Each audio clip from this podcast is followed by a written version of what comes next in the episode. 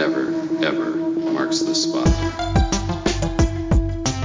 I am altering the deed. Pray I don't alter it any further.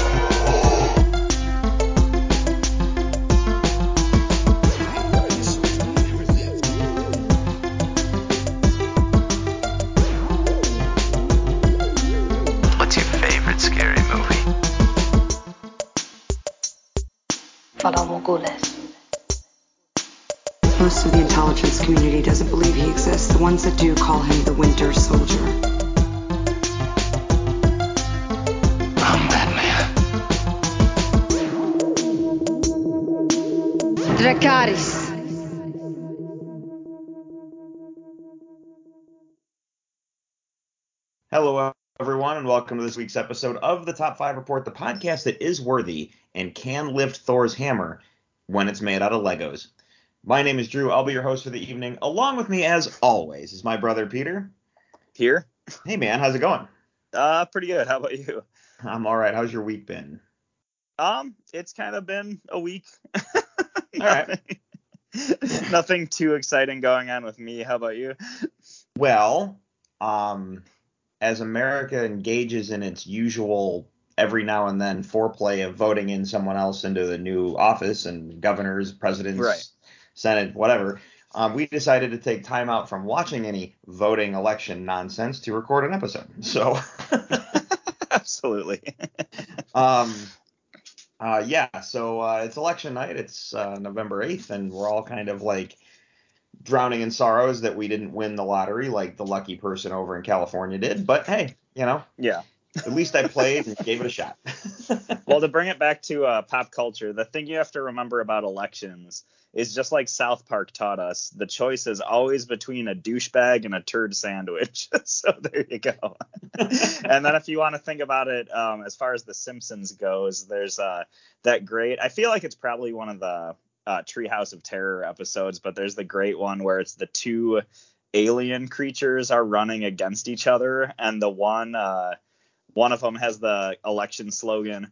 No matter who you choose, you're all doomed, or whatever. And uh, that's kind of the way I like to think about politics most of the time. So, sure. so there you go. Speaking of Treehouse of Horror and moving into another category, did you watch the this year's episode of Treehouse of Horror? No, and I don't think I've watched a new Treehouse of Horror for years. So, uh, All right. yeah, if you watched it, tell me about it. I did not. I did not because I didn't get a chance to yet. I'm. This is one that I definitely plan on watching because. Um, oh, this is the one with the uh, there's a Death Note uh, parody, Yeah. right? There's a yeah. Okay. parody, and it's done in an anime style as well. So um, I was really kind of excited to check it out. So That's awesome. I know. Um, I re- I remember there was a uh, Futurama episode where they did. It was like a three part episode. Like there's three like 10 minute segments, and they were each done in a different animation style. So like one of them was like your classic like 30s or 40s like rubber hose like classic animation style but i don't remember what the other one was but then the third one was an anime style segment and it was kind of done as like this 80s like almost like voltron esque just like 80s old school anime like for kids sort of thing and it was just such a brilliant parody. So i don't know matt groening has has at least one amazing anime parody under his belt. So I, I don't. Yeah, this is a good reminder. I should definitely check out this year's uh, Treehouse of Horror. But yeah, yeah. All right. Well, since you didn't watch that, what did you watch this week? that's a funny question because I literally didn't watch anything this week. and I hate coming to the table empty-handed, but it's just one of those weeks that I don't think I watched anything. And it was like anytime I sat down at the TV, it was just like watching old movies and stuff. So nothing new or exciting for me. So I feel like I'm super boring this week, but that's just how it is sometimes. So uh, how about you, Drew? What did you what did you watch Well, this week? Um, I've continued on with my Goldbergs watching a little bit. I have um, found out that instead of watching Friends as background noise, um, Sword Art Online has become my background noise show, which is kind of, awesome. which is which is kind of cool. Nice. It's like like I finish it and I check out another anime and I'm like, nah, I'm gonna watch Sword Art again. um, oh, whoa, swallowed wrong. Um, yeah, so that's been kind of fun. Um, I did check out Blockbuster on um, uh, Netflix. That dropped. Nice. Um, have you checked? You have not checked this out. no, I haven't watched it, and I haven't seen any hype about this either. Like, literally, the only thing I've heard about this show is through you on this podcast, which is really weird. like, I feel like I would have thought I would have seen more hype for it. So, uh, Uh, yeah, how was it? I agree. I'm only about. I'm probably about halfway through. Um, the uh, I don't actually know how long the season is. I'm just kind of rolling with it. I saw a couple mixed reviews. Like IGN gave it like a six, um, which wasn't like the best, but it's a sitcom about the final, the their last remaining blockbuster video. Um, here's the thing. It's a sitcom in the in the realm of what a sitcom is. There's some funny moments, but ultimately, I think I think when I heard that they were doing this show, my brain went, "Oh my gosh, you have the opportunity to do like the movie Waiting in a blockbuster, and it could be amazing. Yeah. amazing." Um, I don't feel like I don't feel like they have true movie fans writing this show Yeah. because their movie references some of them are deep cut which is nice but some of them are like like i feel like it's a reach more than anything um Okay. like they're like they're playing the movie reference to a joke and i'm like you work in a video store man like i really feel like the conversation about movies would be more than what it is and i don't feel like i just don't feel like they have i don't i, I don't want to blame the writers directly but i feel like it's it's a writing issue as opposed to like a directing or something like that. Um, and it's just the idea of you know where um, what they're trying to do with the show, and maybe it's because it hasn't really found its legs yet. But like I said, there's some really funny bits to the show, um, and then there's some, and then it kind of drops. So I'm gonna I'm gonna kind of give it like right where IGN did, like right now for me, it's about a six. Nice. Um, ultimately, it's okay, but it's not the best show out there. Um, well, that's that's that's sad to hear, and it's one of the. I feel like I've experienced that before, where you see these like nerd culture like pop culture based shows, and you're like, okay, it was good, but it's just not as good as it could be. And uh, just listening to you talk about it, I feel like you have Kevin Smith who did the Masters of the Universe show for Netflix. Why didn't Netflix have Kevin Smith in the writers' room for the blockbuster series? Like, I feel like he is the guy to go to for that sort of thing. And I don't know who they had writing the show, but it just seems like such a shoe in. Like, this is like what Kevin Smith made his career on is like movies that talk about other movies. And you're already working with this guy over here. Bring him into the blockbuster show. You know what I mean? Yeah. Um, I, I don't really know. I just it's it doesn't sit right with me the way I was expecting. I, it's kind of like the expectations I had going in. It's not sitting well with me like it could. So I don't know. I'm not all the way done with it, so maybe I'll have a different opinion when it's over, and I'll see it through to the end of the season at the very least. Um, but yeah, there's a what the part that got me laughing the most, and it's a physical gag, but it was awesome. Um, one of the neighboring stores to the blockbuster, so it's a blockbuster that's in like a strip mall, so you get to meet some of the other business owners Oh, yeah. right? And one of them is a party city, and um, the and the guy who runs the party city went into the stock room to get something, and there was a bee in the stock room, and he kind of swatted it away, and then he heard another bee, and he's like, "What? What?" And he's like following the like couple bees he found, and then they all like climbed into a pinata, and he's like. No, that can't be a thing. And he jabs the pinata with like a broomstick, and the whole pinata had like a bee's nest inside it, and they all just like That is awesome. Boy.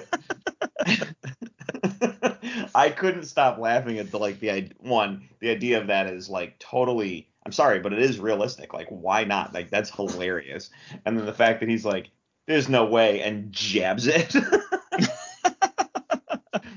that was the part that was funny um That's amazing. There's a Yeah. there's a bit like that. I, I can't remember if it was on Jackass or Viva La Bam, but there was definitely a bee pinata bit for at one point, which is just hilarious. But uh, yeah, keep going. anyway, um, so aside from Blockbuster, I also watched Top Gun again this weekend. Amazing, love Oh. that movie. I think what we're gonna do right now is stop everything we had planned, skip the show, and just talk about Top Gun for the rest of the night. Well, I was gonna say, Um, how does it hold up at home? Because I haven't watched it at home yet. Um, we are not gonna do that with the show because otherwise, I mean, we could. We're just not gonna spend a whole night on Top Gun. Um, it holds up. It really does. Um, I it just doesn't have like seeing it on IMAX is a completely different experience. Like, cause my TV's 65 inches, so going from a 75 foot screen to 65 inches is a big is a big difference. But the movie holds up and it plays the same. And I just made sure the volume was up so I can get the jet sounds and all that stuff. And my surround my system's pretty good, so ultimately it holds up when you throw in like the audio and everything. So Yeah, as much as there's that difference between the uh, big screen and like your home theater setup, like I feel like the sound is really what I would expect would be the most jarring dis- difference. Because when you're in the theater, you don't necessarily think about it, but the soundtrack and the sound effects in that movie, um, just yeah, you know, effects and music wise, the soundtrack is so amazing, and hearing it on those like huge movie theater uh, speakers really makes the film. I feel, but again, I haven't watched it at home, so I'll definitely have to check that out soon. yeah, so we'll see. Um, but yeah, I mean, take check it out. It's awesome. Um, the other thing that I watched was Weird. Um, yes, okay. This this is what I was meaning to watch and then didn't find time. But I hear mixed things, but it's So- also like I think I've been hearing good things, and then the mixed reviews are people who just didn't get it is kind of what I'm gleaning from it. But So the every like the critics and like like the the reviewers that I don't want to say the reviewers that matter, but I think you know what I mean by that statement. Like the critics that are critics to be critics understand film on a level higher than the average moviegoer is loving this movie. right, the average moviegoer who is giving it the mixed reviews where they don't know what they're watching is because they truly don't get it yeah, or they didn't understand going in or it's it's almost like they're looking at this going why is everyone saying this is amazing? Um some of the things i found out before i watched the movie. One um they shot it in 18 days. Um Nice. that is that is unheard of because most most movies take three to four months um minimum. So they shot this in 18 days which is like student film level shooting. Um they did not get Madonna's permission to do any of the stuff they did with Madonna. Um, the Weird Al ended up re-recording several of his original songs, um, several of his not originals, but original parodies, like No Yeah. One Rides the Bus and um, uh, Eat It and uh, My Bologna, and like he recorded, re-recorded several of the stuff. Um, they did not play it as a comedy; they played it incredibly straight the way like the airplane movies are played straight and um a lot of comedies today are played straight. They didn't play it for the laughs. They didn't play it for one liners they played it like a biopic was meant to be played in a serious way which adds to the humor because it's Weird Al um and it's i thought it was hilarious and i laughed quite a bit through it. And when the, mo- the movie does take a weird turn, no pun intended, but it does take that turn and it gets really bizarre, but it gets bizarre in the way that Weird Al, like you know Weird Al to be. So if you've been a Right. fan of Weird Al, you're probably going to go, this is amazing. that's Uh, awesome. I'm glad and- you're leaving this vague. Everything you're saying is making me want to watch this movie even more Well, than I already did. so, I don't want to spoil it for you because you haven't seen it. yeah. But I also don't want to spoil it. I don't want to like say the wrong thing and turn off our audience because I think our audience should go see this movie because it's fantastic. And I will say this: Daniel Radcliffe, I'm sold. I'm down. I get it. He was great. Um, and it's very clear that they chose him. And I watched um, Daniel Radcliffe and Weird Al both went on Seth Meyers and they talked about the movie. And uh, Weird Al said that Daniel Radcliffe was his first choice. Um, and even though they looked at some other options, they all kept going back to Daniel Radcliffe. And one of the things he said is like, look, he's a serious actor who has done comedy and done dramatic, and he's like that perfect blend of what we're looking for to tell this story and play it straight. And I'm like, that's awesome. Okay, I'm in. So it kind of gave me some reassurance going into the movie. Then, Yeah. um, uh, Evan Rachel Wood went on Seth Meyers, and they were talking about it as well. And he was asking about Madonna, and she was like, "Well, I found out eh, like 10 days into shooting that they never actually got permission um, to do the stuff they did with Madonna, and I thought that was hilarious. But Evan Rachel Wood was saying, I hope that when they make the Madonna biopic and they're praising whatever actress plays Madonna, someone is going to go, yeah, but did you see what Evan Rachel Wood did in the Weird Al movie? Nice. Um, and I'll tell you this, Madonna, Evan Rachel Wood was my favorite part about the movie.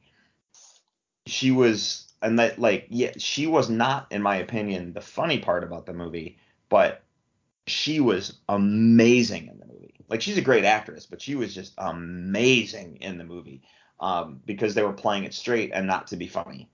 Um, so I was really just impressed with her, aside from all the other stuff that I thought was funny. So I would definitely not give it the mixed review. I'm telling you, it's a lot of fun, and I had a great time watching it. So Yeah, no, as soon as you started talking about it, I could tell that uh you loved this movie. I just think uh the the mixed reviews I've heard from it is just like people who I don't think necessarily got it and probably don't necessarily get Weird Al's humor in certain ways, but I think it all sounds sounds awesome. So I'm definitely excited about well, this and one. it's even just- and it's even introed by Weird Al, and he says, "Thanks for watching my 100% true biopic story." that's awesome. you know, so it's really funny that like you know, it's like the whole thing happened. Um, That's and that's great. where and like you got to remember it's Weird Al, and he's making he's making a biopic about his life. Some of the things about his life are real, like how he got the accordion actually happened, how he his recording of his first single actually happened, his meeting with the producers actually happened. Like there's stuff in there that's real, and then there's a whole bunch of stuff that's 100% true. Yep, it all happened. The thing Um, that's interesting though is it's probably just as real as most um most like band and musician biopics. Like when you look at like I loved the movie Bohemian Rhapsody, but when you actually look into what from that movie is true and what was fabricated, you'd be surprised how much aspects of that movie were just either exaggerated or just flat out like made up. And it's like kind of disappointing because you want you know you want to watch the real story. And like in a weird way it seems like this Weird Al movie is kind of criticizing that, you know, like Hollywood will take the true story of a band or a musician and then they will put it through this cookie cutter template of what a band biopic should be and then they give you the cookie cutter version even though that's not necessarily at all how a lot of things happened in a lot of cases. And uh, i don't want to get on too much of a soapbox about this. It's just like what you're saying is making me feel like it's almost like there's a bit of underlying criticism in this movie for band biopics in general which i think sounds is kind of an interesting undertone tone it sounds Yeah. like so Um, but yeah, I just I can't wait to see what your opinion is. So, awesome i'll try to watch it All for right. next week well, since you didn't watch anything else, I'm gonna say that let's jump into the news because we got some Sweet. stuff to cover, and a lot of this is like really really cool stuff. So, um, let me get uh, let me get out of the way the um non-related stuff, the onesie twosies ones, I guess I could say. Um, so first off, HBO has canceled Westworld. yeah i heard about this This is a kind of bummer, not because I like the show Westworld, but because they're um, canceling it without a closing. So the producers were hoping for a fourth and final season to kind of wrap it all up, but HBO is closing or shutting it down now. Um, so it's kind of left with the cliffhanger ending from season three. The only saving grace I'll say about this is first off, I thought the show was great. I had a lot of fun watching it. It really made you think, that kind of stuff. Cool special effects, cool visuals, like just everything I thought was a lot of fun. Very good writing. Um, Deadwood had they ended up having a movie later on that closed everything out. So that's not unheard of for HBO to do. So maybe we get that down the road, but right now we're not getting a season four. So I don't know Yeah, if you fair enough. to add to that, but yeah. We live in an age of revived um, franchises. Like you look at um, like you said, Deadwood. You look at Futurama. Yeah, Futurama. you look at Young Justice. Like there's a lot. If the online community wants more Westworld, I feel like we potentially can see that within the somewhat near future. But um, yeah, it is it is disappointing to hear. But uh, yeah, It's I guess really it kind of is what it is. it's really funny that you use those exact words. We live in an age of revived franchises because Warner Brothers Discovery will focus on popular franchises like Harry Potter, House of the Dragon, Superman, and Lord of the Rings. Um, remember how I talked about last week that they want to make more Harry Potter movies? yeah, Okay. So yes, they're looking at all this other stuff and taking a look at the franchises they own, but they also want to make more Lord of the Rings movies. which I think is interesting. And here's why I say this is interesting because Amazon has their Lord of the Rings show that they're doing, but Warner Brothers still owns the movie rights to make movies. yeah. So we might have dueling Lord of the Rings stuff going on. As as Uh, far as I know, Amazon owns the rights specifically to the time period that uh, Rings of Power takes place. Yeah, and and that's what Warner Brothers still too. has the rights to like everything else Lord of the Rings.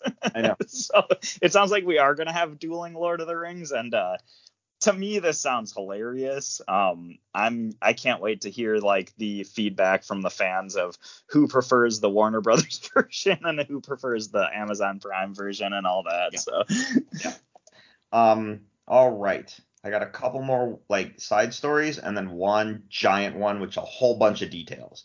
So, um, first off, uh, The Acolyte, Star Wars The Acolyte, the series about the Sith Empire or the Sith or whatever it's supposed to be, um, that takes place before the Phantom Menace, Star Wars Episode One, um, had their cast list released. Um, no character names, just the cast list.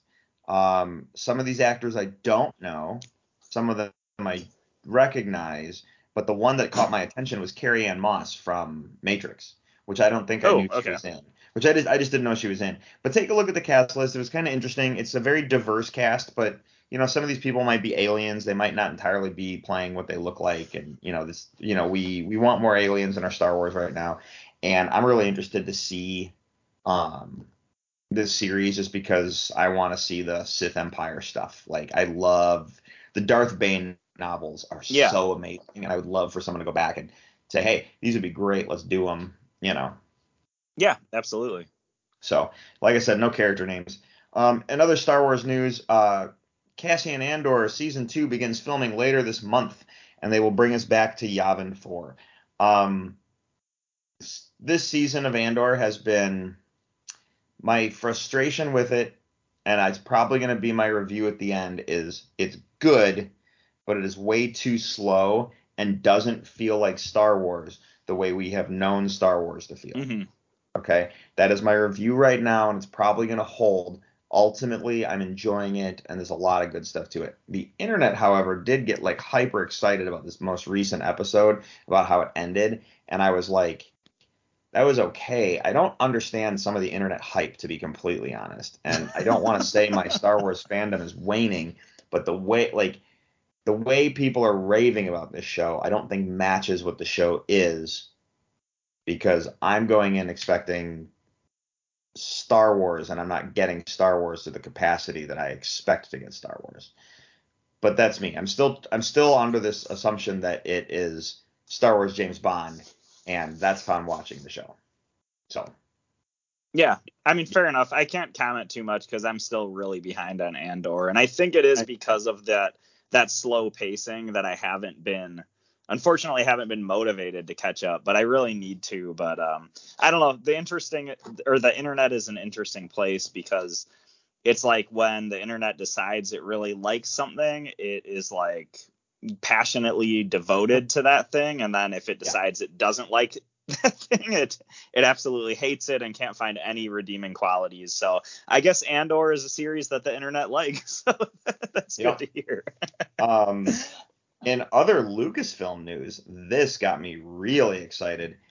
Um and it's I kind of expected this to happen, just maybe not so soon, but then again they are ramping towards this. So Indiana Jones 5 is on the brink of getting to our table. Um so we can finally know what the title is, get to see a trailer, that kind of thing. Um, an Indiana Jones series is currently in development at Disney Plus. Um, so we are officially looking at probably recasting Indy. Um, Yeah. I know back in the uh, 90s they did a television series called Young Indiana Jones, which some of it I've seen, and I enjoy, I didn't I never saw the whole thing, um, but it was a series called Young Indiana Jones, and it started with him being young, like you know 10, 11, 12, and kind of rolling through his like teens into his early 20s, um, and some of it was really really good, some of it is not. It wasn't, in my opinion, but that is only because I was young and wanted something specific about my Indiana Jones, and I'm like, well, no, where's the hat and the whip and the like? he doesn't Oh, have those gotcha. things yet, and you know, so. Um, but this could be really cool if handled well. And I say that we always say if handled right or done right. Um, but this is the first time that Indy won't be Harrison Ford. You know, that's why I say that if handled well, this could be really cool. I think so. Yeah, Thoughts? it's um my thoughts are pretty much exactly what you said. Like if they do it right, it'll be awesome and uh let's see what they do. But um yeah, I don't know. It's really Cool. hard to add anything to that. It's just like seems I'm ten- tentatively excited, I guess, is what I can say for now. Yeah. So All right. Um, to commemorate Gears of War's 16th anniversary, Netflix revealed that it's partnered with uh, Coalition to adapt Gears of War into a live action film, which will be followed by an adult animated series with potentially more stories to follow. Awesome on all details.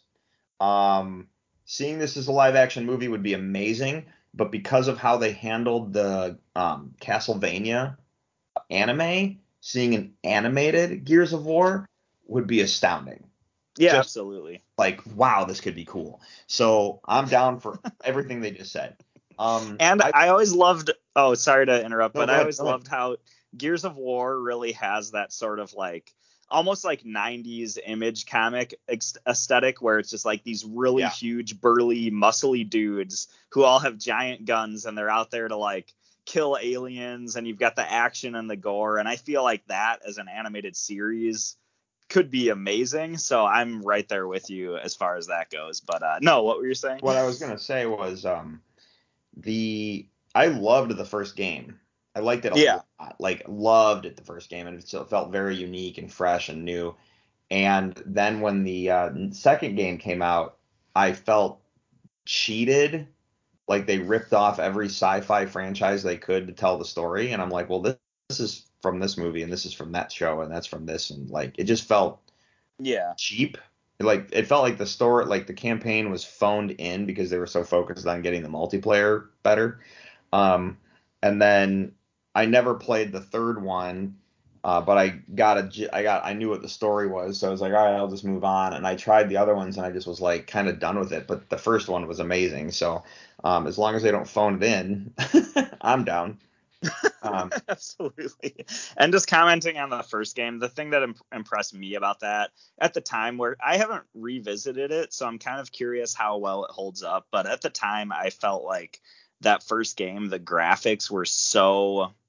Like they, I thought they were incredible when they came out. Like I thought it looked like so realistic and stuff, and that's why I think it would actually be pretty interesting to go back to that first Gears of War game because I remember at the time the graphics just blew my mind. But I guess that's a discussion for another day, probably. Yeah. probably.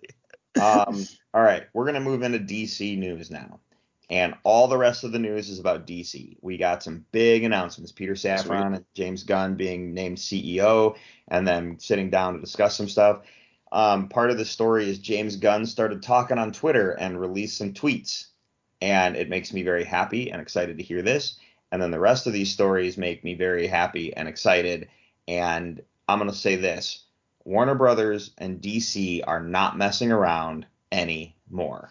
So let's break this down a little bit. So first off, I'm going to get some of these little ones out of the way. Coming from DC at this point, here's what we're waiting for. This is coming next year. Okay, so March 2023, we get Shazam. And then in June, we get The Flash. In August, we get Blue Beetle. And then in December, we get Aquaman. Okay? Okay. That's that's next year. Um, So I'm gonna let me clear that off my page here real quick. And then the Batman sequel is reported reportedly being looked at for a 2025 release at the earliest. I'm okay with that because they're kind of cleaning house right now, and the Batman movie, um, because of the because of Matt Reeves like storytelling, like the pacing, I'm okay with the little bit of break because one of the things I loved about the like original trilogy Star Wars or the prequel trilogy Star Wars is you get a movie and you get to watch it over and over and over again and study and learn and like and all that stuff and speculate and then a couple years later you get the next one.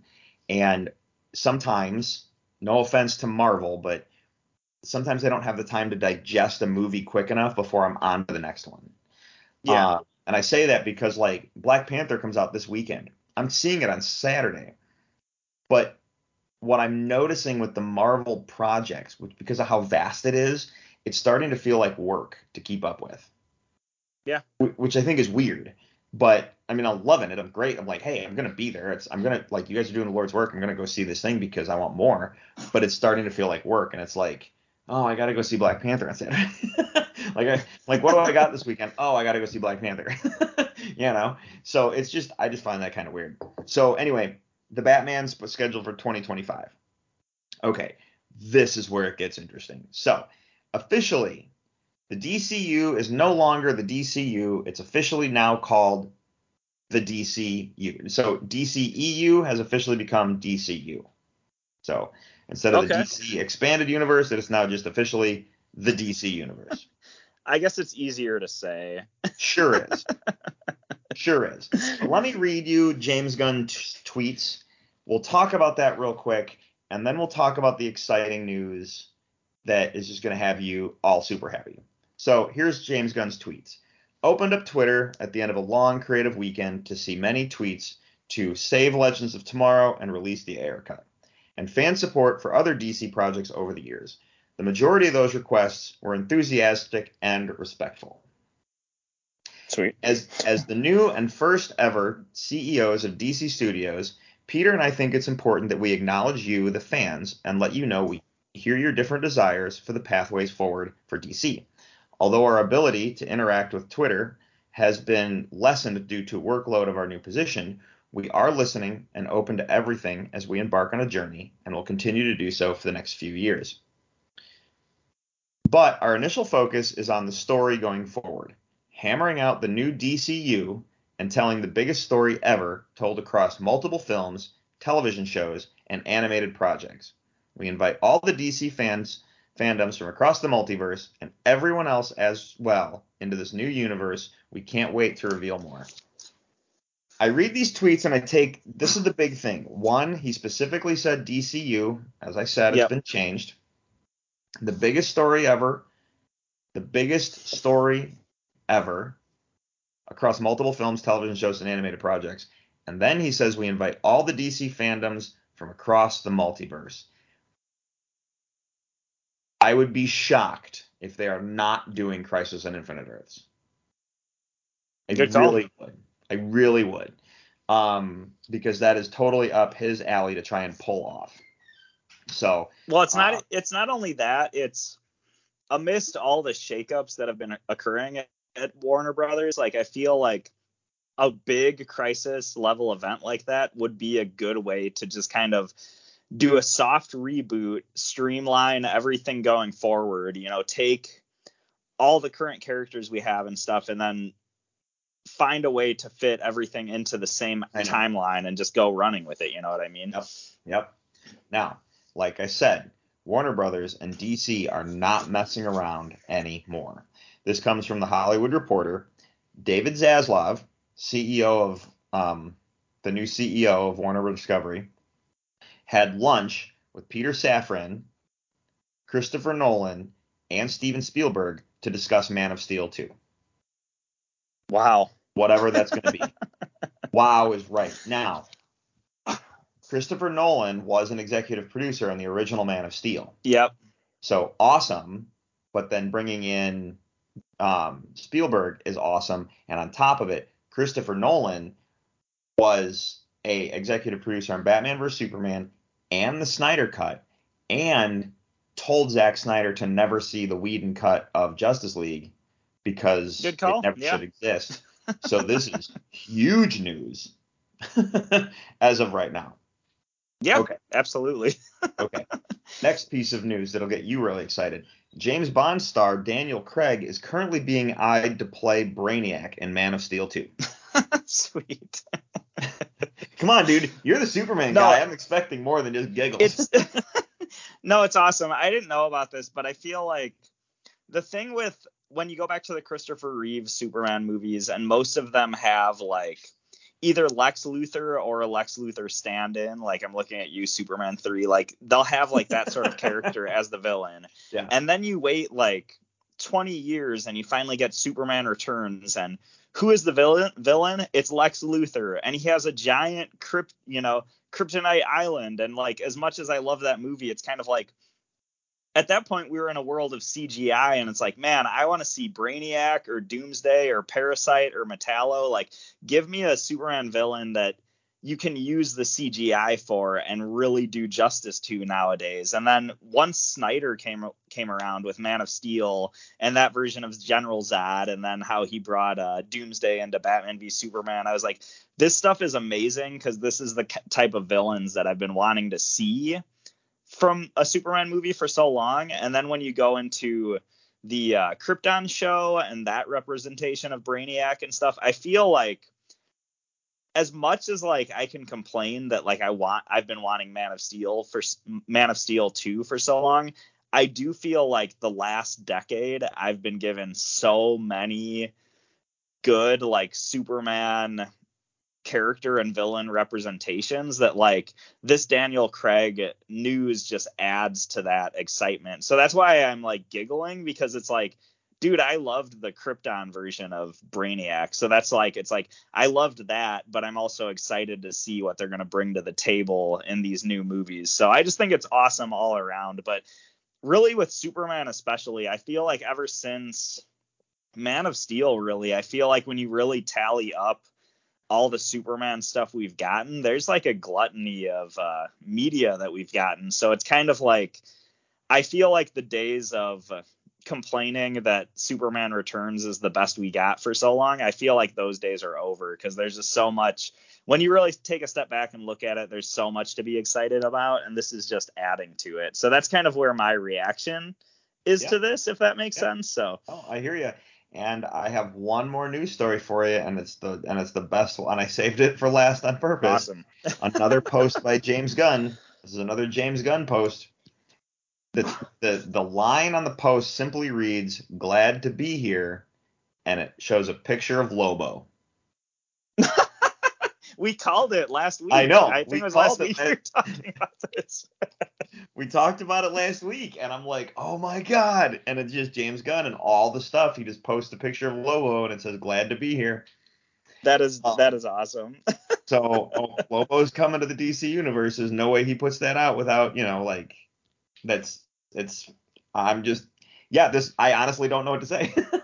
I don't know. Lobo just to me, like I know we talked about it, but it just seemed such like such a no brainer. Like Lobo seems like such a James Gunn kind of character, like such a character that he would do justice to. So I just felt like that was such a no brainer. Like if James Gunn is kind of stepping in as like the Kevin Feige figure in, at DC, like I feel like Lobo is like definitely going to happen. But that is that is awesome, and I can't wait to uh, wait to see what happens here. And really, when it comes down to it, it just proves that uh, James Gunn is listening to our show. So uh, yeah, thanks for listening, James Gunn. Thanks for listening, James Gunn. um, I can't wait for Peacemaker season two. So um, yeah, actually, I can't wait to see everything. But I know Peacemaker season two is a little closer than most of the stuff that he's working on right now. so um, so yeah, that is it for the news, man. So um, a lot of just great news overall. I can't wait to see what DC's got coming down the pipe. Um, I feel like DC is in very smart, capable hands right now, and um, I'm just excited. But yeah, yeah, a lot, lot, a lot to be excited about. This is awesome. So yeah, all right. Well, you ready to talk about tonight's list? yeah, let's go for it. Cool. All right, everybody. It is list time. So let's roll the thing.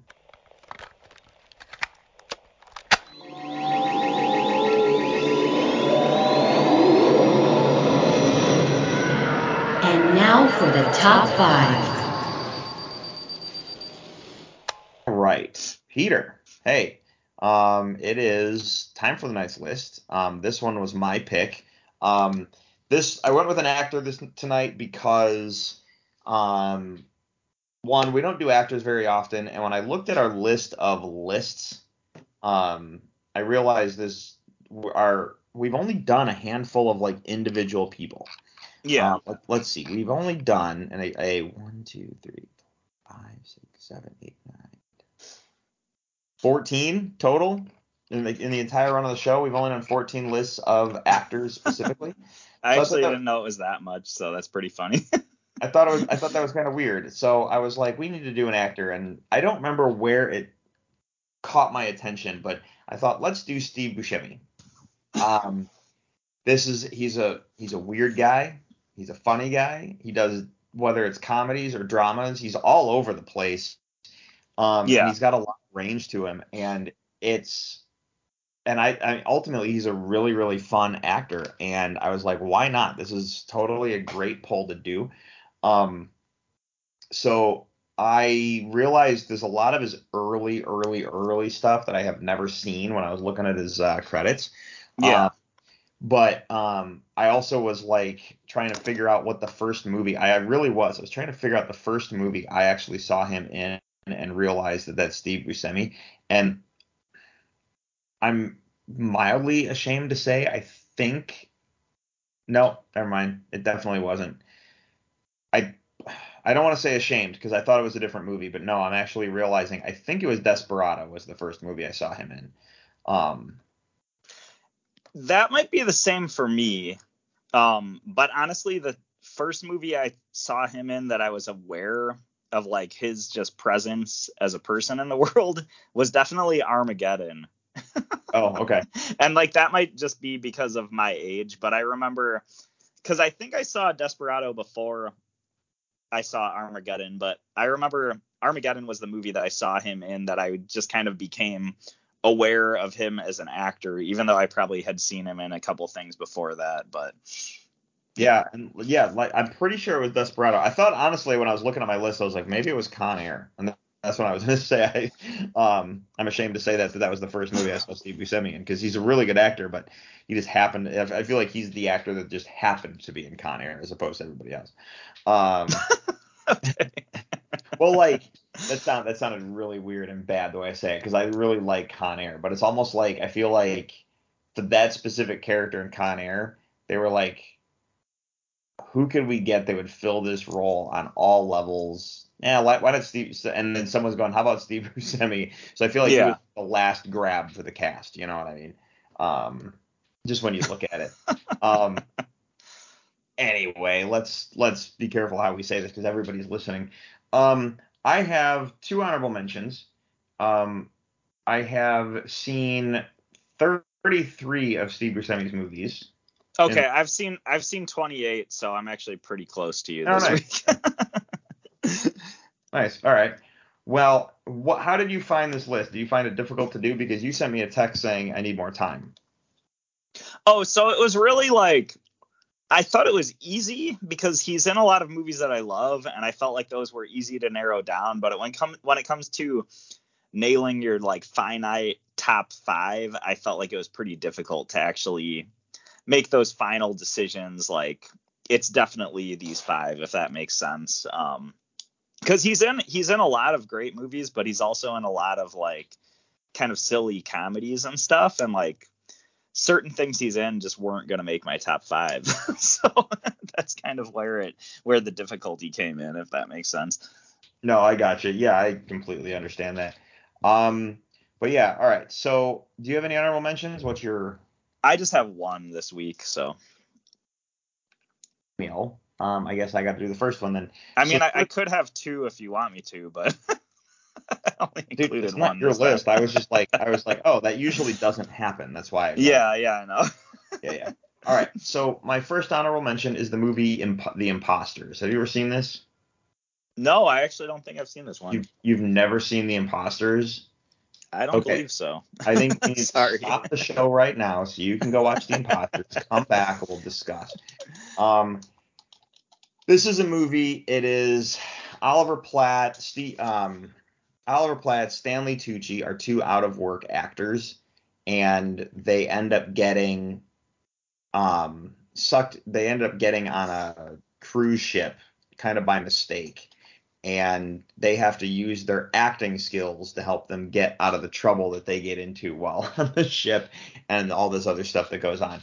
The these are like master craftsmen at their craft, whether we're talking comedic acting, dramatic acting, or just the cast that they put on this. Um, with you know, it's this is a fan, fantastic, fantastic movie, and it's a lot of fun. Um, and just roll with whatever happens, and it's a blast. Um, Steve Buscemi has kind of like, I feel like he's like a cameo. It was kind of like, let's, who else could we get for this movie? He's not really an important character, but his role is kind of more cameo based. Um, but the movie itself is really fun. You should definitely check it out. Um, one of my fa- there's one of my all time favorite scenes in a movie. Um, is there's a pastry shop scene um, in The Imposters, and Stanley Tucci and Oliver Platt because they're out of work, starving artists. They the plan is to con the pastry guy into giving them some free pastries. Um, and they have this meeting outside where they're like, no, no, no, play it small, keep it cool. You know, you go in, talk to him, I'll come in, threaten him. You come to his aid, he'll give you some free food just to be nice, say thanks for helping me out. And then they go in and the whole thing gets totally messed up and it backfires on him. like it's, it's one of my favorite scenes just to watch how the dialogue plays out and everything. It's fantastic. Um, Nice. But no, check this movie out. It's great. Um, so yeah, The Imposters. Um, what is your first one then? Yeah, so the honorable mention I went with is actually uh, The Wedding Singer. Um, I I think it's because of my age. Like when I was in junior high, like Adam Sandler was like at his peak almost. I feel and like I feel like I have such a soft spot for like the older like Adam Sandler comedies like Happy Gilmore and Billy Madison and uh, The Wedding Singer is one of has always been one of my favorites and uh, Steve Buscemi really only has a very short cameo in this movie but it's kind of one of the uh, one of the weddings that uh, Adam Sandler's character Robbie Hart is performing at. Steve Buscemi is the uh, the the best man at the wedding and he kind of gets on stage really drunk and uh, gives this really disgruntled sort of like just not good best man toast at all. And i actually before uh, doing this week's episode i actually went back and uh, rewatched that scene. And i i remember being a kid and thinking it was really funny. And as an adult i kind of feel like that scene is just like too real and like didn't didn't seem as funny but uh it's definitely it's one of those things like he plays the character really well and uh this movie i love like it's one of my favorite adam sandler movies so it had had to make my list but uh yeah that's uh that's my honorable mention right there so Nice. All right. Well, what is your? Oh, my second honorable mention is the um. I, I almost threw it back at you. Uh, my second honorable mention is the movie Fargo. Um, I really wanted to put this at a higher slot on the list because the movie is absolutely fantastic. Um, where the reason it doesn't go higher on my list is because I find it a hard. It's not a hard watch, but it's not one that I'm going to watch over and over and over and over again in compared to some of the other movies that he has been in. Um, he's phenomenal in the movie. It's like one of the best performances is watching him in the movie, but um, it is a movie about, you know, a murder and a cover up and stuff like that. And it's a murder mystery kind of a thing. It's just not, I don't find it to be the rewatchable movie that some of these other ones are. That's the only reason it makes an honorable mention. Otherwise, it would be higher on my list. So, nice. Um, another nerdy confession for me. I've never seen Fargo, so I know I know it got a ton of hype when Well- it came out, but it came out when I was in like fourth grade and it was rated R, and it was just like I wasn't gonna have the chance to see it. And I I know the TV show came out and that got a ton of hype, but I just I've never seen the movie. I'd probably li- like it a lot if I'd watch it. You know, based on what I've heard, it's just yeah, I don't know. It's been a blind spot for me, so uh, sorry about that. those of you not in the know, the movie, the TV show Fargo is based on the movie Fargo. right. So, and I always say it that way because sometimes people, you know, like it's the, it's that realm of thinking the other one. think the the backwards thinking, like, oh, is that based on, you know, um, Yeah. oh, they, the movie based on the show? Nope, other way around. So Wait, there's a Shrek 2? No, I'm Yeah. Uh, wait, there's a Shrek six. yeah. Um, anyway, what's your first actual pick of the night?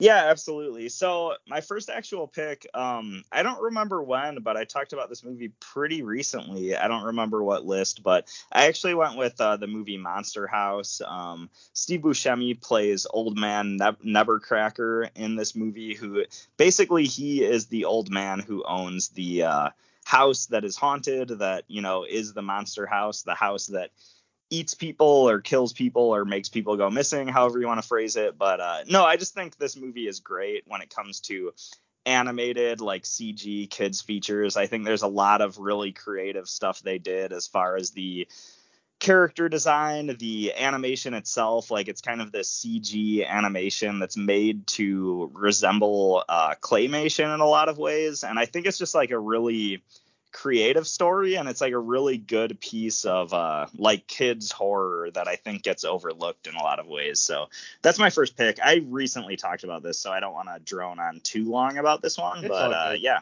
Monster House is um, that's a scary movie, man. I was really surprised at how scary that actually that movie actually is. Yeah. Uh, and it's really well done for an animated film. Um, but then you look and you realize it's Steven Spielberg behind it, and you go, "Oh yeah, of course that's why." So Well, I I think that's why I like it a lot because it is it does deliver on the scares, but it's also like it's a kids movie, but the story, like the backstory behind the house and like what the monster house actually is and how that all plays out, it's very tr- it's like this tragic love story actually, and I love when uh like when children's movies don't take the audience for granted, like they don't underestimate the amount of like emotional or like just intelligent storytelling they can give to kids, you know, it kind of harkens back to me to the movies that I grew up with, which, you know, half of them were Steven Spielberg movies. But I always appreciate that when it's a kid's movie that doesn't uh, underestimate its audience in a lot of ways. And I feel like Monster House really does deliver in that regard. So, you know, the way you say that is, I like it when all movies don't take their audience for granted. so not just kids I- movies, but that's a good point. I feel like it's more common with kids movies, but these days you can never be too sure. so, good point there. yeah, I understand. Um, all right, so my first one is The Island. Um, I've talked about this movie before. Um, it's a fantastic movie. It's probably Michael Bay's best film, in my opinion. Um, but it's um, it's literally about. I don't want to. If I talk about what it's about, I'm gonna ruin the movie because my biggest frustration with this movie is the jacket. If you pick up the box, if you pick up the DVD, read the description online or something like that, because ooh, I'm gonna check out this movie. The description will ruin the plot of the movie and it bugs it's like why would you like that's the twist in the film why would you put that on the box um because that was my favorite part was not knowing what the movie was really about. And i was kind of i was at the point where my brain was going okay i'm kind of bored. I don't know what's going on. And then they laid the twist on you and you're like oh whoa this whole thing just blew open you know? Um but steve buscemi is this really great supporting character in the movie. Um he's a lot of fun to watch at the beginning as he kind of as he kind of guides uh Ewan McGregor along the way until Ewan McGregor finds out what's really going on. Um, and then Yeah. Steve Buscemi tries to guide along a little bit longer, but really cool movie. So check out The Island if you haven't. Um, yeah. Anyway, I, I, I really enjoyed The Island. Um, I think it's an awesome movie. My issue with it is like I saw it. I think I've only watched it through once, so I probably could really use a uh, rewatch of it because I actually didn't remember that Steve Buscemi was in this film. And this is one of those. While I was putting my list together, I saw that this movie was on the list, and I was like. I didn't even realize he was in that. so I think I need a rewatch of this movie, but it is great. And I feel like a non spoiler uh, in, enticement for the audience. I feel like you could say, like, to me, as long as I'm remembering things correctly, I feel like the island fits into those sort of like really good mind blowing sort of like utopian society sort of stories like uh Anthem or The Giver or um Equilibrium. Like that sort if you like that sort of movie, I feel like the island fits in with that vibe pretty well. You know, without trying to spoil anything at all. I should have I should have said that. Good call. Yeah. Yeah. Anyway, um, what's your next one for the night?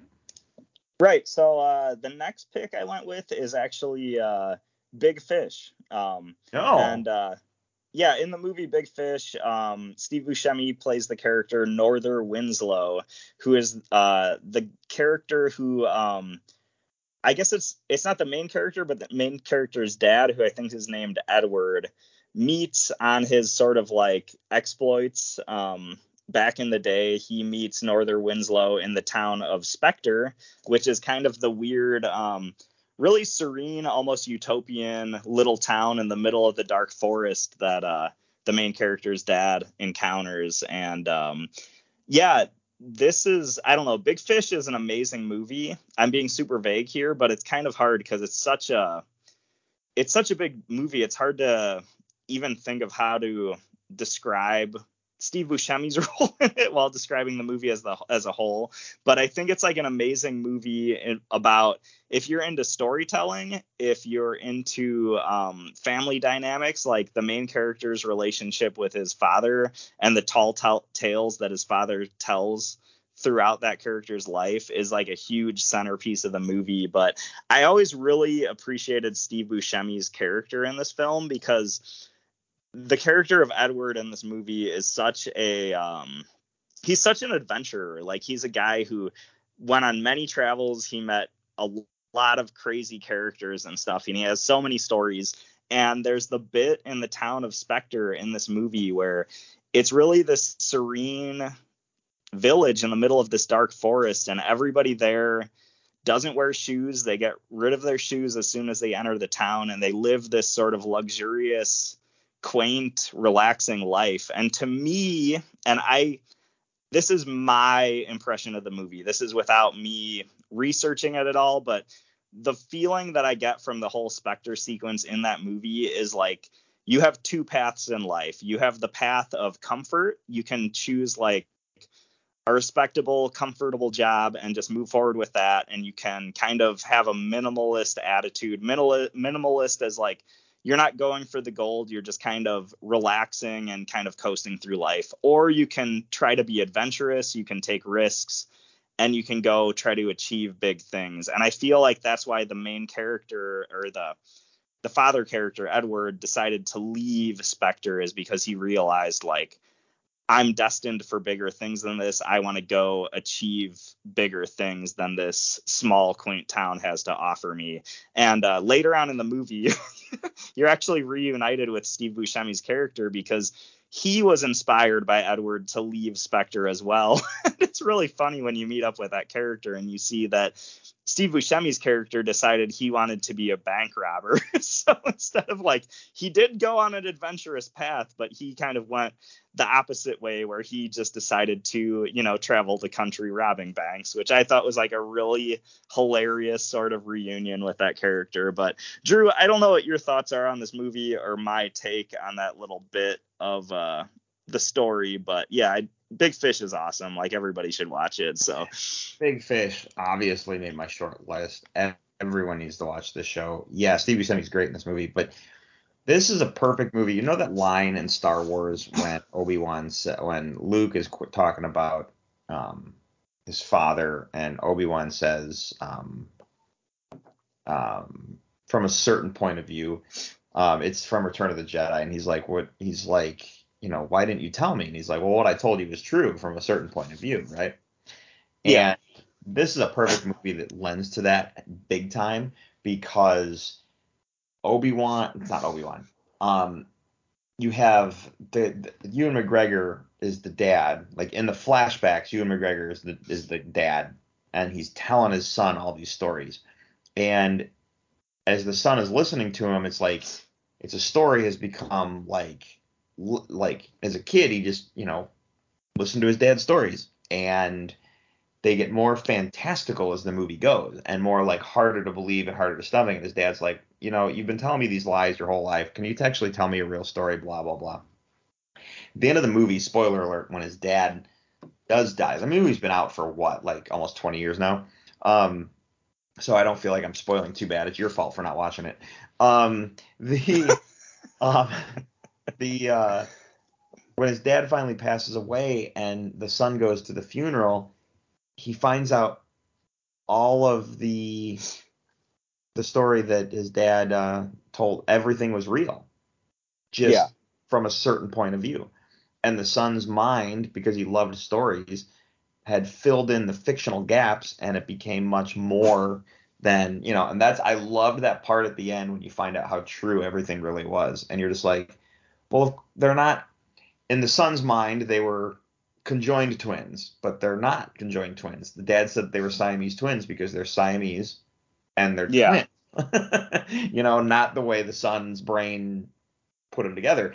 And then the giant, and then the circus people, and then so on and so on. It's like all these things were real, just not the way his son had imagined them because his imagination filled in a lot of the gaps. And it's just a, such a beautiful, beautiful movie. But yeah, Absolutely, and I think I couldn't say anything else. Like I think you did such justice to the movie with what you just said. But uh, the one thing I would add is like this movie is a Tim Burton film, and I think it's like this is a really good Tim Burton film. I feel like sometimes Tim Burton gets too into it's almost like Tim Burton gets influenced by himself by himself where he's like I'm making a movie and it has to feel like a Tim Burton movie. But Big Fish is like a movie where it's just like Tim Burton set out to make a great story and he didn't add in a lot of creepy Tim Burton-y stuff. It's kind of like a really subtle in that regard, but he really pulled off like a really cool, intricate tale uh, with this one. So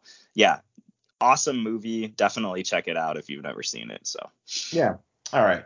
Um. Well, my next one is the Big Lebowski.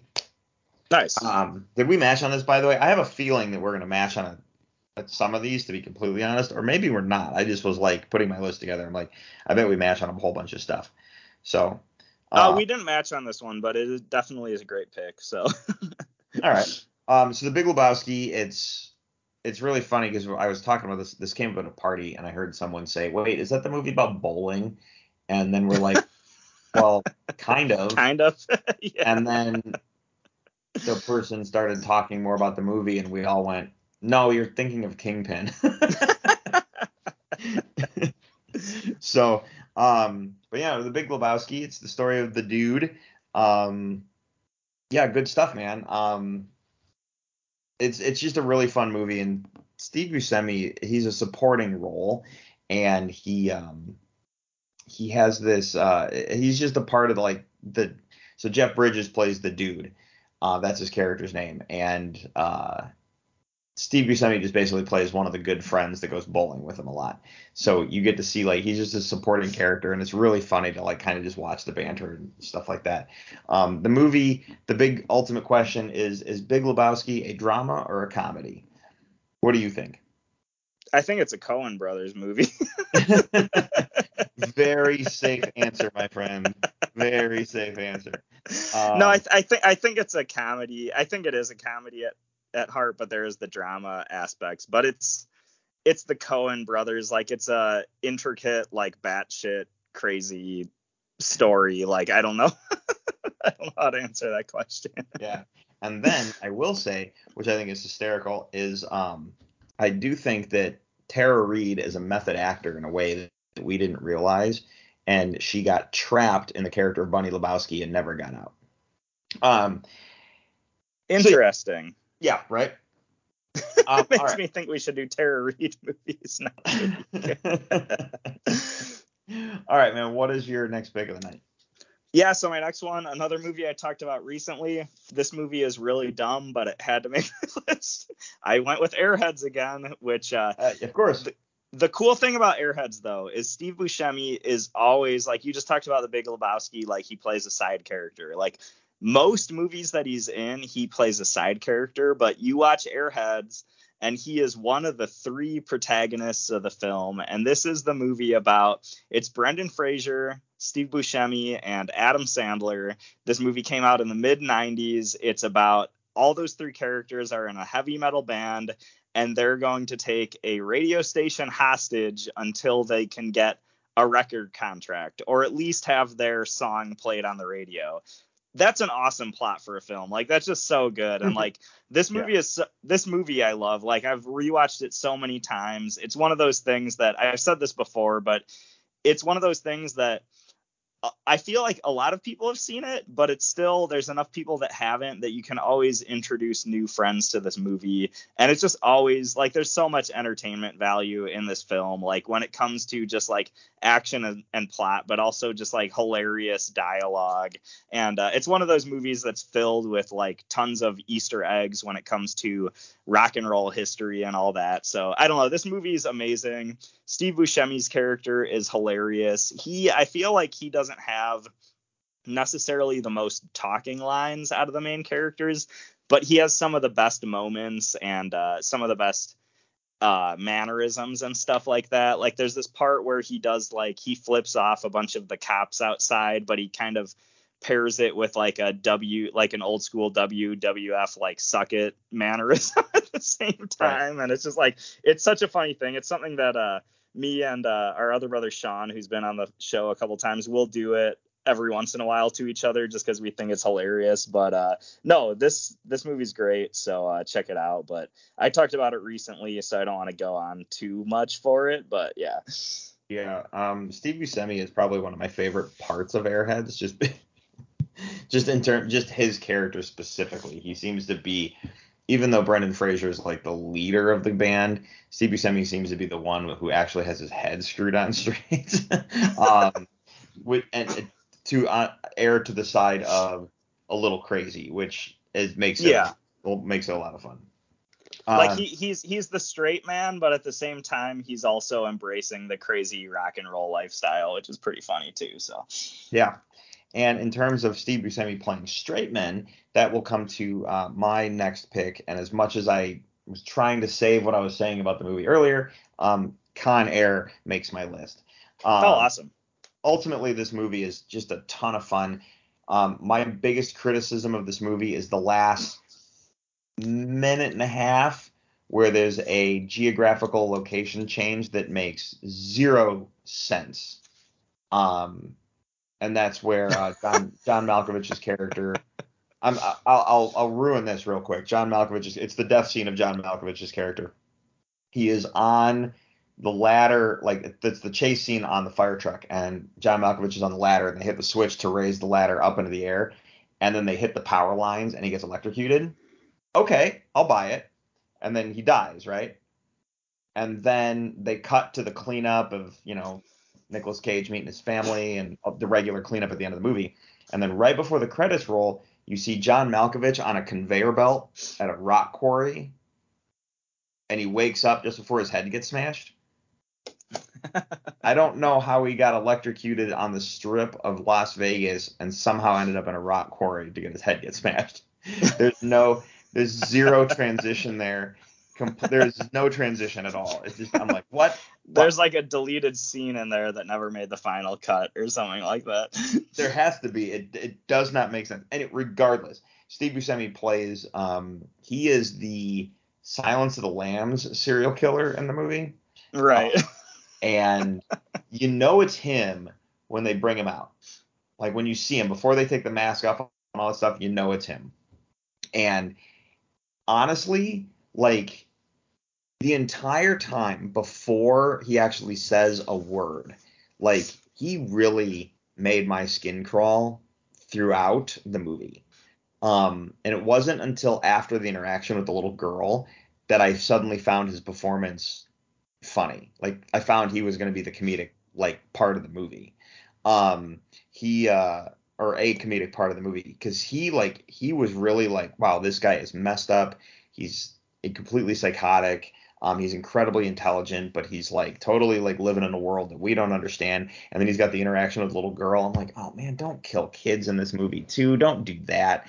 and then you find out, no offense, no, uh, sorry guys, spoiler again, but you find out that he didn't kill the little girl, and it's basically a part of his own personal like rehabilitation, if you will. Um, so yeah, just amazing stuff. Like it's it's a really fun movie and and the big question of if you had to watch one movie for the rest of your life, would it be The Rock or Con Air? Which one would you pick? it inevitably comes down to those two films. It does. Um, Look, if you're gonna if you're gonna be stuck with these are the only movies you can watch for the rest of your life, and you had to pick The Rock or The Con Air, which one do you go with? Man, talk that that's the that's the uh, ultimate debatable question. I would just go with Airheads personally. no, uh, this movie's great. I think I've only seen it once, to be honest. So like a lot of the parts aren't super fresh in my mind, but I think uh, no, I think it's definitely a good call. And like I remember you talking about that sort of weird time jump that doesn't make sense in this film. Uh, you've talked about that on the podcast before, and I still haven't rewatched the movie since you talked about that. So it's definitely still something I'm going to be paying attention to. But I think there is a testament to like this is a 90s action movie where I feel like at that time period they were just more focused on like entertainment value than whether there was like certain plot holes and stuff that didn't make sense. So like I guess this doesn't really make sense, but it's still really entertaining and cool. We're gonna keep it in the movie. and sometimes you have to do that, I think. So there you go. yeah, all right. Um, what is your number two pick for the night? Yeah, so this is one that I expect we might match on. I actually went with the movie uh, Desperado. Yes, we certainly did, and in this slot too. So Oh, awesome. So Desperado's awesome. We've talked about it a lot on the podcast. Um, I really love this movie. Um, it's like a great action movie and it's a great like modern uh I guess you could you could call it a western which I think is pretty awesome like so many cool gunfights and just really awesome fight scenes but in Desperado you have the uh the main character um Antonio Banderas who I don't know his character name but I guess you could go with El Mariachi like I feel like you can call him pretty that but I'm pretty sure that's actually what his character name is. Okay, cool. I didn't know if there was like a specific like you know real name and surname that we could associate with him, but I'll just carry, call him El- Mariachi. But Steve Buscemi kind of plays like this sort of like best friend slash like sidekick slash, slash like partner in crime with him, and I think he just does that role so well. And I feel like my favorite moment with Steve Buscemi is like at the beginning, like you have Steve Buscemi walks into this bar in Mexico and he kind of like tells the story of this like mariachi guitarist who has a um you know he has a guitar case full of guns and how he's like hunting down all these uh minions of uh I think Bucho is the the villain in this movie but it's kind of like this sort of thing where like Steve Buscemi comes in and tells the story. He's kind of like the hype man for Antonio Banderas's character to kind of like freak out all these guys in the bar who happen to be in cahoots or like goons or henchmen of like the main bad guy of this movie. And it's like such a cool scene. Um i think shortly before steve buscemi makes an appearance you have like a uh, cameo by quentin tarantino which is all also awesome and hilarious but no this movie definitely had to make my list and like steve buscemi has such a good he has such a good role in this movie but he's also like he's a funny character, but he's also a serious character. And I feel like this movie is a really good, like, best of both worlds uh Steve Buscemi film in that way. But uh yeah, Drew, what are your thoughts on Desperado? Well, we've talked about Desperado a lot. I love this. Absolutely. Um, he the, the move. What I love is that Steve Buscemi. I feel like he's only in the movie for like maybe the first quarter of the film. yeah. Uh, but he literally like he walks in and he's just like, "Hey, I'm here. I'm a party guy. What's going on in the bar? What's what are you guys up to?" Yeah, hey, like that's totally like the attitude he's got. And then he sits down and he starts talking about being at a bar and this like horrible thing happens and he starts telling this like story specifically designed to like scare the guys working Yeah. at the bar. You find out, but when he's done telling the story, he's like, "All right, well, hey, that was a good game. Yeah, all right, guys, we'll talk to you later." Like, it's just really funny. And then he goes and meets uh, um uh Antonio Banderas and kind of sets him up like, "All right, man, I went in, I asked about it, they got all quiet when I mentioned the one name. I think you're good to go." Blah blah blah. And then he goes in and yeah, so Kick some ass, and then there's just an awesome action Exactly. scene after that. uh, he is you you get introduced to Steve Buscemi very early in that movie and it's just golden. So And you Yeah. did you did point out something good like I guess like this is spoilers, but he does die way too soon in the movie because he is a really like cool, lovable character. And then um, I think it's um, what's his face, uh, Danny Trejo, who's the kind of like really cool like knife guy that uh, Antonio Banderas has to fight. But I think Steve Buscemi gets killed by the knife guy, which uh, that was uh, pretty unfortunate, unless I'm remembering that wrong. But uh, yeah, he's just one of those characters who died too soon, and uh, I don't know, rest in peace, I guess. so Right. Um, right. All right. Well, moving on. What's your final pick of the evening? yeah, so my final pick, which I feel like we might have matched, I actually went with uh, Reservoir Dogs. Uh, we certainly did. Awesome. So I know we've talked about this movie a little bit on the podcast before, but I think when it comes to this list, I think when you focus on a movie that has a Steve Buscemi performance, I feel like this is one of I want to say one of the best or like the best. Like Steve Buscemi plays Mr. Pink and like he has such a good performance throughout the whole movie. And when it comes to even how the movie concludes, like he kind of has like a really cool uh pivotal moment. And I love the open-endedness of the end of the of this movie and how it's like did Mr. Pink actually get away and stuff like that. And yeah, I don't know. I Drew, what are your thoughts on Reservoir Dogs? I think you're gonna make me think of more stuff to talk about when it comes to this. Sure. Well, Reservoir Dogs, as you know, is a phenomenal Tarantino film. It's probably one of my favorite Tarantino films. Um, and we've talked about it heavily in the past, but Steve Buscemi playing Mr. Pink. Um, look, he's got this great bit at the beginning where it's like, why am I Mr. Pink? Because they're giving out the code names, so everyone's a color. So Mr. White, Yeah. Mr. Pink, Mr. Yellow, Mr. Blue, so on and so on. They all have different colors for their code names. And he's like, why do I have to be Mr. Pink? And he's like, why? Like, and he starts like going off about it. And the guy's like, cause you're Mr. Pink. You know what I mean? Um, and then he starts talking about why Mr. Pink's bad. And it's like, dude, shut up, you're Mr. Pink. Um, and then they're putting in for the tip. And Steve Buscemi's like, no, I'm good. I don't tip. And he's like, what? And he's like, Yeah, that's like, the why not? And he goes on this whole big monologue about why he doesn't tip at restaurants. It's so good. Um, but then you know they also cover like, I mean Steve Buscemi, and then they you know after the the jewel heist, and then back to the warehouse, and you know dealing with everything. It's just it's so good. Like it's just great. It's the issue of great writing with great delivery. Um, and just playing with the text and context of the character and stuff. Uh, he's just fantastic in it. So yeah, Yeah, exactly. Great writing and great delivery, and it's one of those movies that has such a great ta- uh, cast that um, it's one of those things that like Steve Buscemi nowadays is a household name, but I feel like when this movie came out, he probably wasn't really as well known as he is now. So it's kind of like he was just like you know the gangly funny guy and it's like of course he would end up getting assigned like the color pink for his name like of course he's like disgruntled about that but like i feel like and when you look at the rest of the cast like michael madsen and uh you know other actors in this movie i feel like a lot of the other ones weren't necessarily as well known so uh no this this movie's great i don't know it's kind of just one of those great movies i don't know what else to say about it you know but uh yeah No, I got you.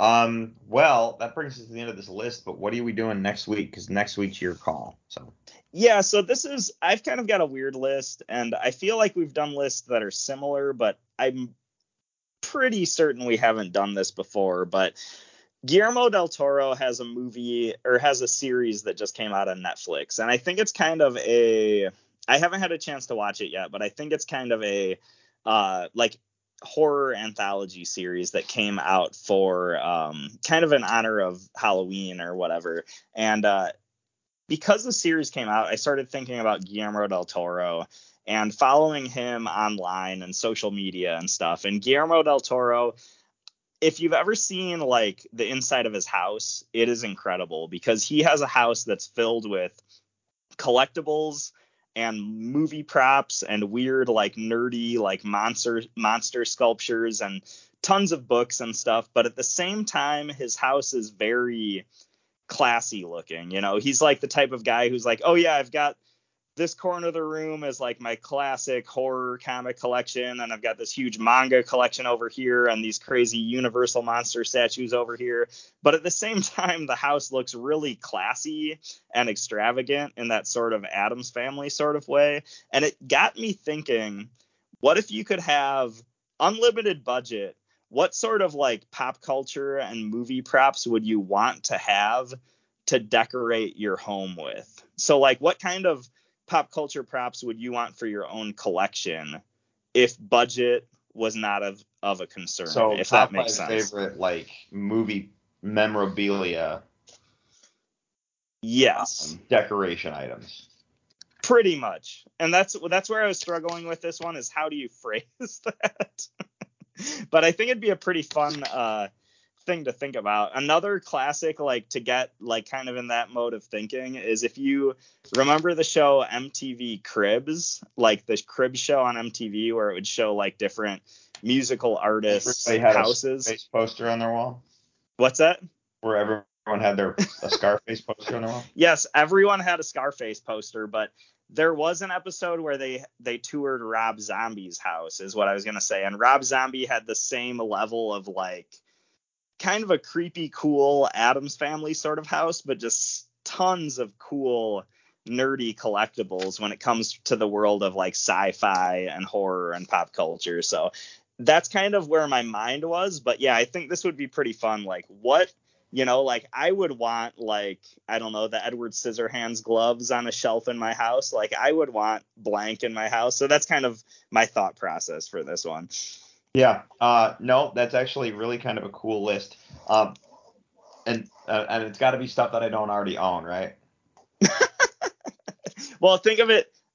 Budget is not of concern, so Okay. I'm assuming you would pick stuff you don't already, Well, already like- own. Well, like for example, I own um the I own a prop replica of Longclaw from Game of Thrones, Jon Snow's sword. Um, So for this list, you could just pick the actual sword. Oh, I see like the. The actual sword, sword. Yeah. not not the prop replica. replica Yes, yeah. Used one. I see. I got you. Yeah. Um, but yeah, all right. No, that's actually kind of a fun list because um, I literally thought of like two right away, and then I was like, shoot, That's awesome. this could be a really heavy-hearted list to discuss. But Absolutely. Um, all right. Well, everybody, um, that kind of brings us to the end of the episode. Before we go, however, while we talk, um, I scroll news just to make sure there's nothing we missed before we close the episode. And sometimes stuff drops right after we turn off the microphone and it bums me out. Um, but something dropped while we were talking. Um, and it is uh, director and producer behind Stranger Things, Shawn Levy, is headed to the Star Wars galaxy. Uh, Hollywood performer, uh, Hollywood Reporter confirms the filmmaker is developing a feature for Lucasfilm, possibly to direct. Um, here's what I'll say to this: that sounds cool, but I think Lucasfilm needs to stop announcing stuff just like Disney said they need to stop doing because I don't have any clue. I'm getting to a point. I do a really, I think I do a really good job of trying to keep up with everything coming out, but I'm starting to get to a point of I don't know what Star Wars projects are actually coming.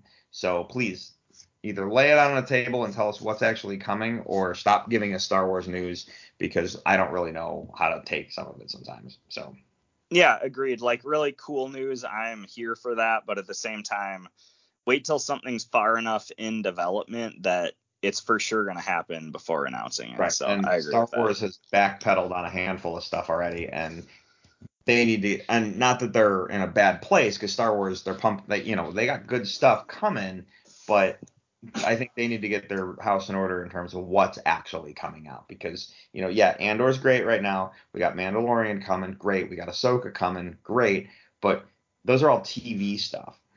What's the actual slate of the movies? That's what I want you guys to get your house in order and don't tell me anything until you're for sure because you know last I heard Rogue Squadron got shelved so let's see what happens. Um, but at any rate, um, yeah. Well, anyway, guys, let's uh, close this out episode out. Um, if you're all right with that, Peter, cool. Yeah. Yeah. Yeah, Okay. sounds good. I'm like, you got quiet. I thought I lost you there. I'm like, whoa, No. hey. um, all right, everybody. Uh, do us all a favor. Check out our website, top5report.com. There you'll find links to all of our social media, Twitter and Facebook, along to a link to our email, top5report at gmail.com. You can hit us up there. Social media, either way works. Um, we are on Google Play, iHeartRadio, Stitcher, Apple Podcasts, Audible, and Amazon Music. Um, You can subscribe to us in those places. If you do, you will not miss a single episode. You can also leave us a review. We love those five stars, but we understand criticism because it helps us get better and it makes the words we say feel important. Uh, you can follow me personally on Twitter and Instagram at Drew3927. Uh, Peter, what about you? Yeah, you can follow me on Twitter at Ninja Pierre, and that's where I'll be letting you know that. Man, I'm glad I called that guy. okay. Well, everybody, for the top five report, I'm Drew. I'm Peter. And uh, thanks for listening, everyone. Have a good night.